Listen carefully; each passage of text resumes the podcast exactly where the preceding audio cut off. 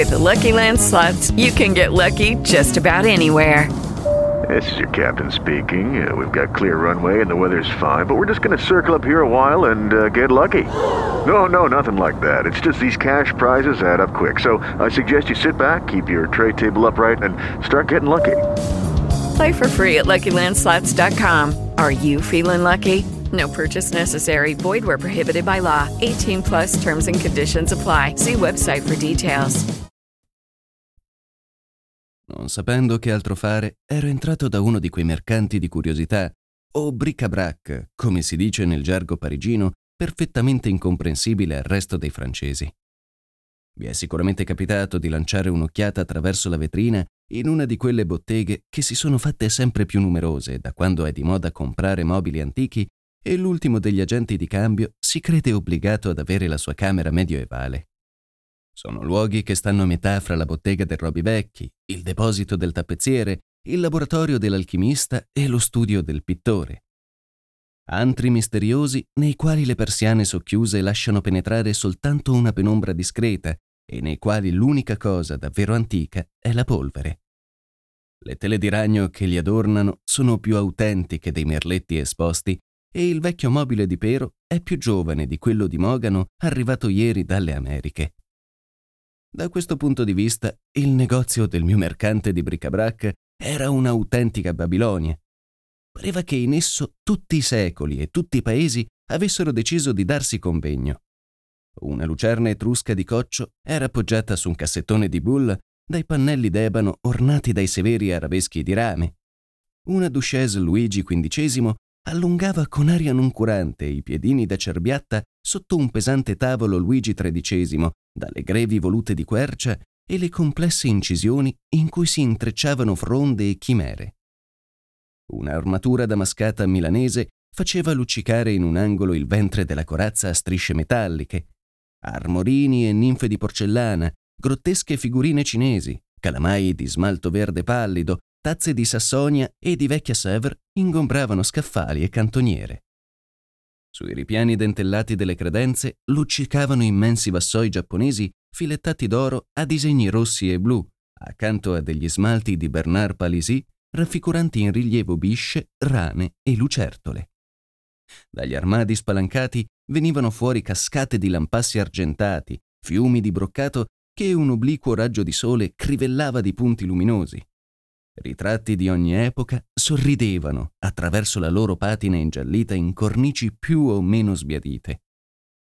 Il mercante seguiva con attenzione il mio tortuoso girovagare fra i mobili accatastati, controllando con la mano che le falde ondeggianti del mio soprabito non facessero danni e sorvegliando l'agitarsi dei miei gomiti con l'attenzione apprensiva dell'antiquario e dell'usuraio.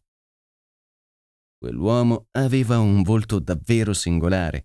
Una testa enorme, liscia come un ginocchio, aureolata di radi capelli bianchi che facevano risaltare il color rosa salmone della pelle, conferendogli una falsa aria di placido paternalismo subito smentita dallo scintillio degli occhietti giallastri che tremolavano nelle orbite come due Luigi d'oro galleggianti sull'argento vivo. Naso aquilino era di ascendenza levantina o ebraica. Le mani magre e sottili, solcate da vene e nervi sporgenti come corni di violino, avevano unghie ricurve ad artiglio come quelle che sporgono dalle ali membranose dei pipistrelli ed erano agitate da un continuo movimento senile, inquietante a vedersi. Ma, pur soggette a tali contorsioni nervose, quelle mani diventavano salde più di pinze d'acciaio e chele di granchio, mentre sollevavano un oggetto di pregio, una coppa d'onice, un calice veneziano o un vassoio di cristallo boemo. Quel vecchio furbone aveva un'aria così inequivocabilmente rabbinica e cabalistica che tre secoli fa sarebbe finito sul rogo per null'altro che per il suo aspetto. «Non vuole dunque comprare niente oggi, signore? Guardi questo Cris malese. Ha una lama ondulata come una lingua di fiamma. Osservi questi canaletti che servivano a far sgocciolare il sangue, queste dentellature fatte alla rovescia per lacerare le viscere quando si ritira il pugnale. È un'arma micidiale, di eccellente qualità, che figurerebbe splendidamente nella sua collezione.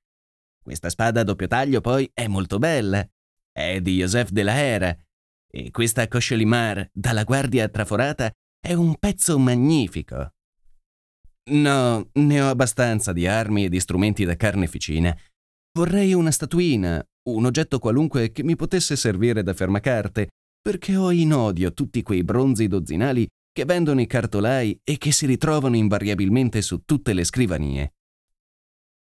Frugando fra le sue anticaglie, il vecchio gnomo esibì davanti ai miei occhi bronzi antichi o sedicenti tali, pezzi di malachite, piccoli idoli indù o cinesi, qualcosa come dei misirizzi di giada, incarnazioni di Brahma o di Visnu, ideali per l'uso, ben poco divino, di tenere fermi giornali o lettere. Stavo esitando tra un drago di porcellana costellato di verruche, fauci aperte sulle zanne appuntite, e un piccolo feticcio messicano, decisamente orrendo, che rappresentava al naturale il dio Vizzili Puzzili, quando scorsi un piede incantevole che in un primo momento scambiai per un frammento di una Venere antica. Era di una bella tinta fulva e rossiccia, come quella che conferisce al bronzo fiorentino il suo aspetto caldo e vivo, talmente preferibile al color verde rame dei bronzi ordinari, troppo simili a statue putrescenti. Riflessi lucenti palpitavano su quel pezzo rotondo e levigato dai baci d'amore di venti secoli. Doveva essere infatti un bronzo di Corinto, un'opera del periodo aureo, forse di Lisippo. «Questo piede fa per me», dissi al mercante, che mi guardò con un'aria ironica e sorniona, tenendomi l'oggetto richiesto perché potessi esaminarlo più comodamente. Mi sorprese la sua leggerezza. Non era un piede di metallo, bensì di carne. Era un piede imbalsamato, ovvero un piede di mummia. Guardandolo da vicino si potevano distinguere la grana della pelle e gli impercettibili rilievi disegnati dalla trama delle bende. Le dita erano fini, delicate, le unghie perfette, pure e trasparenti come l'agata. L'alluce, un po' staccato, creava un armonioso contrasto con l'allineamento delle altre dita, secondo lo stile antico, e conferiva al piede un aspetto naturale, un'agilità da piede di uccello. Dalla pianta, appena attraversata da qualche invisibile solco, appariva chiaramente che non aveva mai toccato terra, limitandosi a calpestare le più delicate stuoie di giunchi del Nilo e i più morbidi tappeti di pelle di pantera. «Mmm, lei vuole il piede della principessa Hermonthis», disse il mercante con uno strano sogghigno mentre mi fissava con i suoi occhi da civetta. «E per usarlo come fermacarte, un'idea originale, da artista. Se qualcuno lo avesse detto al vecchio faraone che il piede della sua figlia adorata sarebbe servito da fermacarte, l'avrebbe lasciato di stucco. Ai suoi tempi fece scavare una montagna di granito per mettervi la triplice bara dipinta e laminata d'oro, tutta coperta di geroglifici e di splendide raffigurazioni del giudizio delle anime», aggiunse a mezza voce, quasi parlando con se stesso, l'insolito mercante. «Quanto vuole per questo frammento di mummia?» «Il prezzo più alto possibile, visto che si tratta di un pezzo unico. Se avessi anche l'altro, non lo pagherebbe meno di cinquecento luigi. La figlia di un faraone, una rarità incredibile». «Riconosco che non è una cosa comune, ma quanto ne vuole, in definitiva? L'avverto peraltro che tutte le mie ricchezze ammontano a cinque luigi. Comprerò tutto quello che costa cinque luigi, ma niente di più. Anche se frugasse nelle tasche posteriori dei miei pantaloni e nei miei cassetti più segreti, non troverebbe il becco di un quattrino». «Cinque luigi per il piede della principessa Hermonthis sono davvero pochi. Troppo pochi in verità per un piede autentico», obiettò il mercante scuotendo il capo e facendo ruotare le pupille. «Ma glielo cedo lo stesso e in più le regalo anche l'involucro», soggiunse avvolgendolo in un telo di damasco. «Bellissimo, vero damasco, damasco delle Indie che non è mai stato ritinto. Un tessuto forte, morbido», borbottava lisciando con le dita la stoffa logora, fedele a quell'istinto commerciale che gli faceva lodare anche un oggetto di così scarso valore da poter essere regalato. Infilò le monete d'oro in una specie di borsello medievale che gli pendeva dalla cintura e intanto continuava a ripetere «Il piede della principessa Hermonthis come fermacarte». Poi, fissandomi con le sue pupille fosforescenti, mi disse con una voce simile al miagolio di un gatto che ha ingoiato una lisca: «Il vecchio faraone non ne sarà contento, amava molto la figlia, quel brav'uomo». Ne parla come se fosse un suo contemporaneo. Anche se lei è vecchio, non mi dica che è nato nel tempo delle piramidi d'Egitto, risposi ridendo dalla soglia della bottega. Tornai a casa felicissimo del mio acquisto. Per consegnarlo subito alle sue funzioni, posai il piede della divina principessa Hermonthis su un fascio di carte, bozze diversi, indecifrabili mosaici di cancellature, articoli iniziati e mai finiti, lettere dimenticate e impostate nel cassetto, cosa tipica dei distratti. L'effetto era suggestivo, bizzarro e romantico. Soddisfatissimo di quel tocco ornamentale nel mio studio, uscii e andai a passeggiare con la serietà e la fierezza che si addicono ad una persona che ha l'incomparabile vantaggio, su tutti gli uomini che incontra, di possedere un pezzo della principessa Hermonthis, la figlia di un faraone. Trovavo inguaribilmente ridicoli tutti coloro che non possedevano, come me, un fermacarte così palesemente egizio, e mi pareva che ogni uomo sensato dovesse darsi da fare per avere un piede di mummia sulla propria scrivania. L'incontro con alcuni amici mi distolse per fortuna dall'esaltante pensiero del mio nuovo acquisto. Andai a cena con loro, giacché mi sarebbe stato difficile pranzare in compagnia di me stesso. La sera, tornato a casa con il cervello un po' annebbiato, un vago sentore di profumo orientale mi stuzzicò delicatamente le narici. Il caldo della mia camera aveva intiepidito il natron, il bitume e la mirra in cui i paraschisti, ovvero i dissezionatori di cadaveri, avevano immerso il corpo della principessa. Era un profumo dolce e penetrante, un profumo che quattromila anni non erano riusciti a far evaporare. Il sogno dell'Egitto era l'eternità. I suoi odori hanno la solidità del granito e durano altrettanto. Ben presto bevvi assorsi nella coppa nera del sonno. Per un'ora o due tutto restò opaco, mentre l'oblio e il nulla mi sommergevano nelle loro cupe onde.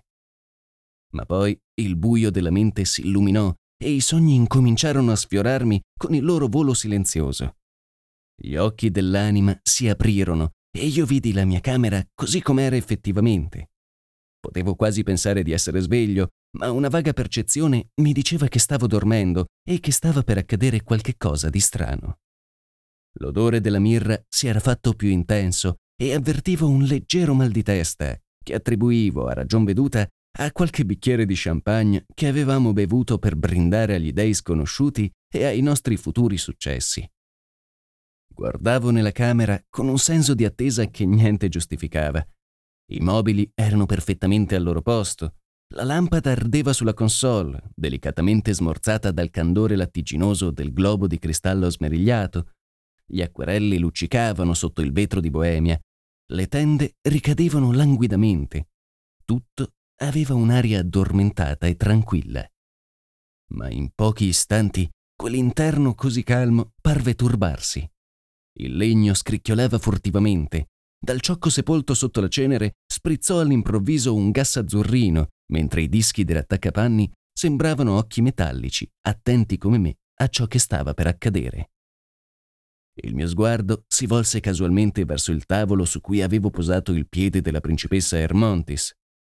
Invece di essere immobile, come dovrebbe essere un piede imbalsamato da quattromila anni, esso si agitava, si contraeva e saltellava sulle carte come una ranocchia spaventata e pareva quasi in contatto con una pila voltaica. Sentivo chiaramente il rumore secco che faceva il suo piccolo tallone, duro come uno zoccolo di gazzella. Ero piuttosto scontento del mio acquisto, dato che mi piacevano i fermacarte sedentari e trovavo poco naturale vedere i piedi andare in giro senza le gambe. Cominciavo a provare qualcosa che assomigliava decisamente allo spavento. Ad un tratto vidi muoversi una piega delle tende e sentii uno scalpicio come se qualcuno saltasse a piezzoppo. Devo confessare che ebbi alternativamente caldo e freddo, che sentii un vento sconosciuto soffiarmi alle spalle e che i miei capelli, drizzandosi, fecero schizzare a qualche passo la berretta da notte. Le tende si scostarono e vidi venire avanti la figura più strana che si possa immaginare. Era una fanciulla molto scura di pelle, come la baiadera a mani, di una bellezza perfetta che ricordava il più puro tipo egiziano. Gli occhi erano a mandorla, con gli angoli all'insù e le sopracciglia talmente nere da... Hello, it is Ryan, and I was on a flight the other day playing one of my favorite social spin slot games on chumba casino dot com. I looked over at the person sitting next to me, and you know what they were doing? They were also playing Chumba Casino. Coincidence? I think not. Everybody's loving having fun with it. Chumba Casino is home to hundreds of casino-style games that you can play for free anytime, anywhere, even at thirty thousand feet. So sign up now at chumba casino dot com to claim your free welcome bonus. That's chumba casino dot com and live the Chumba life. No purchase necessary. V G W. Void where prohibited by law. See terms and conditions. eighteen plus. With the Lucky Land Slots, you can get lucky just about anywhere. This is your captain speaking. Uh, we've got clear runway and the weather's fine, but we're just going to circle up here a while and uh, get lucky. No, no, nothing like that. It's just these cash prizes add up quick. So I suggest you sit back, keep your tray table upright, and start getting lucky. Play for free at lucky land slots dot com. Are you feeling lucky? No purchase necessary. Void where prohibited by law. eighteen plus terms and conditions apply. See website for details. Rere blu. Il naso era delicato, di una finezza quasi greca. La si sarebbe potuta scambiare per un bronzo di Corinto se gli zigomi sporgenti e la turgida bocca africana non avessero fatto riconoscere in lei, senza ombra di dubbio, la razza geroglifica delle rive del Nilo. Cerchi di metallo e di vetro ornavano le braccia sottili e affusolate, tipiche delle fanciulle giovanissime. I capelli erano pettinati a treccine e sul petto pendeva un idolo di pasta verde che la frusta con le sette code permetteva di identificare con Iside, la conduttrice delle anime. Una piastra d'oro le scintillava sulla fronte e sotto l'incarnato bronzeo appariva qualche traccia di belletto.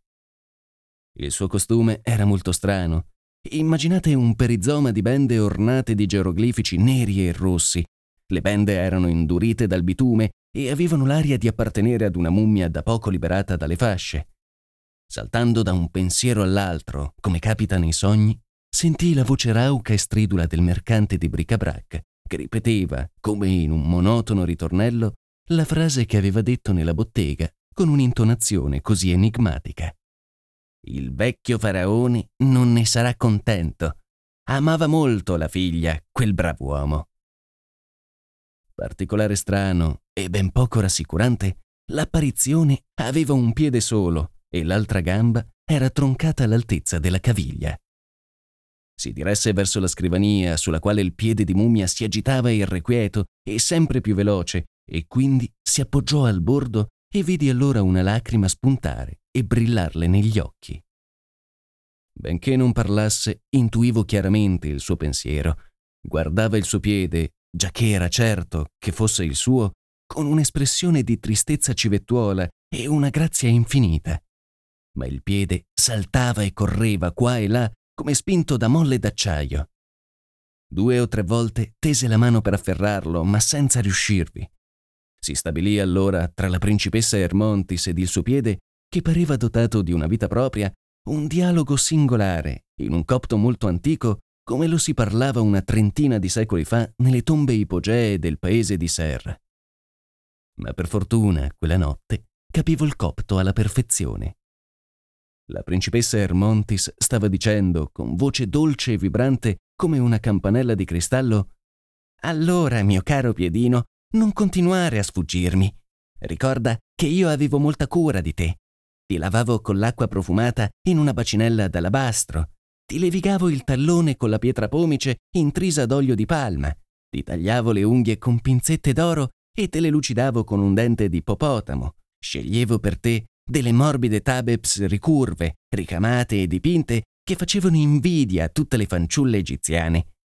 All'alluce portavi anelli ornati con lo scarabeo sacro e sostenevi uno dei corpi più leggeri che possa augurarsi un piede pigro». Il piede rispose in tono scontroso e afflitto: «Sai bene che non ti appartengo più. Sono stato comprato e pagato. Quel vecchio mercante sapeva benissimo ciò che faceva e ce l'ha ancora con te perché hai rifiutato di sposarlo, così ha finito per giocarti un tiro. L'arabo che ha forzato la tua bara nel pozzo sotterraneo della necropoli di Tebe l'aveva mandato lui. voleva impedirti di andare al convegno degli abitanti delle tenebre nella città degli inferi. Ce le hai cinque monete d'oro per ricomprarmi? Ahimè no, non ho più le pietre preziose, gli anelli, le borse piene d'oro e d'argento. Mi hanno rubato tutto, rispose la principessa Hermonthis con un sospiro.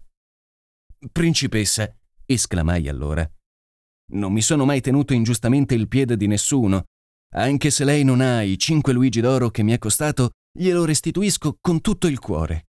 Sarei disperato se dovessi rendere zoppa a una creatura adorabile come la principessa Hermonthis. Feci il mio discorso con un tono da poeta, stile reggenza, che probabilmente sorprese la bella egiziana. Il suo sguardo si volse su di me pieno di una riconoscenza che illuminò i suoi occhi di bagliori azzurri.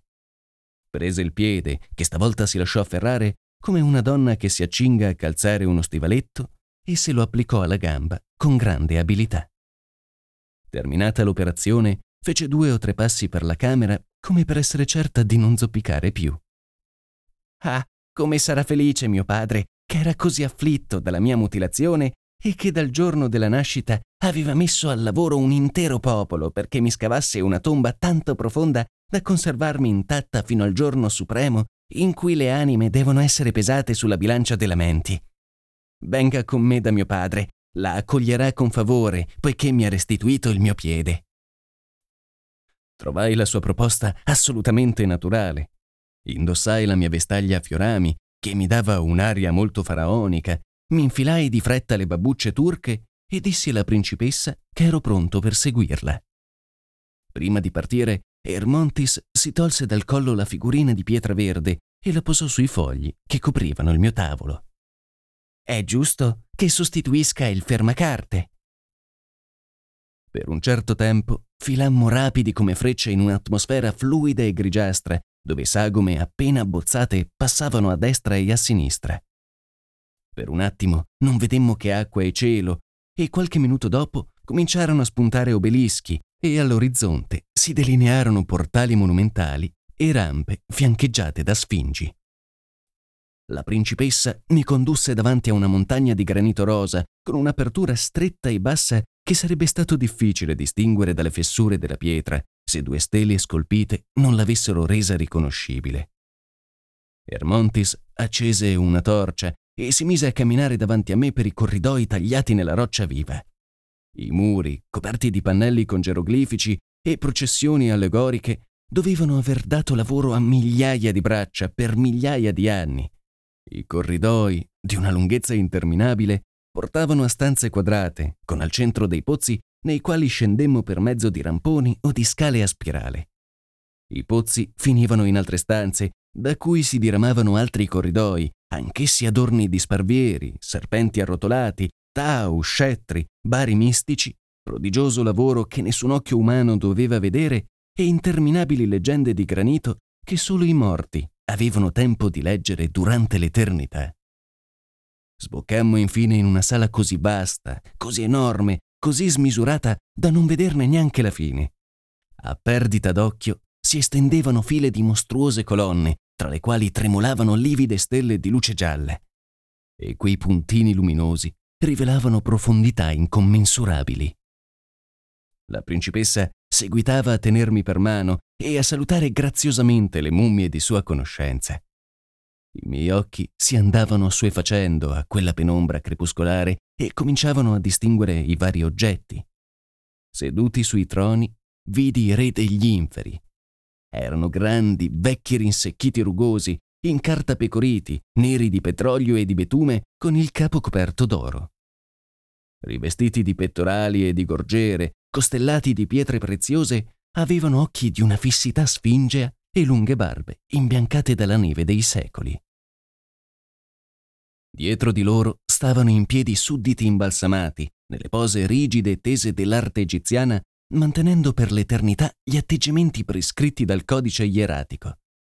Dietro i sudditi miagolavano, sbattevano le ali e ghignavano gatti, ibis e coccodrilli dell'epoca, resi ancor più mostruosi dalle loro fasciature di bende. C'erano tutti i faraoni, Cheope, Chefren, Psametico, Sesostri, Amenofi e tutti i neri dominatori delle piramidi e delle tombe ipogee. Su un palco più elevato sedevano i re Cronox, Xixutro, che visse ai tempi del diluvio, e Tulbalcain, che lo precedette. La barba del re Xixutro era talmente cresciuta che aveva già fatto sette volte il giro della tavola di granito su cui si appoggiava meditabondo e assonnato. Più lungi, in una nube di polvere, distinsi vagamente attraverso le nebbie dell'eternità i settantadue re preadamitici con i loro settantadue popoli scomparsi, e dopo avermi lasciato osservare per qualche minuto quello spettacolo sbalorditivo, la principessa Hermonthis mi presentò al faraone suo padre, che con il capo mi fece un cenno pieno di maestà. «Ho ritrovato il mio piede, lo ho ritrovato!» gridava la principessa battendo le piccole mani per manifestare la sua gioia. «Me lo ha reso questo signore!» E le stirpi di Tmei, le stirpi di Nasi e tutti i popoli neri, bronzei, ramati ripeterono in coro: «La principessa Hermonthis ha ritrovato il suo piede!» Perfino il sonnolento Xixutro si emozionò. Alzò le pesanti palpebre, si passò le dita fra i baffi e posò su di me uno sguardo carico di secoli. Per Homs, cane infernale, e per Tmei, figlia del sole e della verità, ecco un bravo e degno giovane, disse il faraone tendendo verso di me lo scettro con un fiore di loto sulla punta. Che cosa vuoi per ricompensa? Forte di quell'audacia che è frutto dei sogni in cui nulla pare impossibile, gli chiesi la mano di Hermonthis. La mano per il piede mi pareva una ricompensa antitetica non priva di gusto. Il faraone sgranò gli occhi di cristallo, sorpreso dal mio scherzo e dalla mia domanda. Di che paese sei e quanti anni hai? Sono francese e ho ventisette anni, venerabile faraone. ventisette anni e vuole sposare la principessa Hermonthis che ha trenta secoli, esclamarono all'unisono i troni e l'assemblea dei popoli. Soltanto Hermonthis aveva l'aria di non trovare disdicevole la mia domanda. Se solo tu avessi duemila anni, riprese il vecchio re, ti accorderei volentieri la mia principessa, ma la sproporzione è eccessiva e poi le nostre figlie hanno bisogno di mariti durevoli, mentre voi non sapete più conservarvi. Degli ultimi che sono stati portati qui, non più di quindici secoli fa, è rimasto soltanto un pizzico di cenere. Guarda, la mia carne è dura come il basalto, le mie ossa sono barre d'acciaio. Assisterò all'ultimo giorno del mondo con il corpo e la faccia che avevo da vivo. Mia figlia Hermonthis durerà più di una statua di bronzo e nel frattempo il vento avrà disperso anche l'ultimo granello della tua polvere e persino Iside, che seppe ritrovare i pezzi di Osiride, non saprebbe come fare per ricomporre il tuo essere. Guarda come sono ancora vigoroso e come reggono bene le mie braccia, disse stringendomi con tale vigore la mano che i miei anelli mi tagliarono le dita. Mi strinse così forte che mi svegliai e vidi il mio amico Alfred che mi tirava il braccio e che mi scuoteva per farmi alzare. «Ma come, incorreggibile dormiglione, ti dovrò portare in mezzo alla strada e farti esplodere un fuoco d'artificio nelle orecchie? È mezzogiorno passato, non ti ricordi che mi avevi promesso di venire a prendermi per andare a vedere i quadri di Aguado?»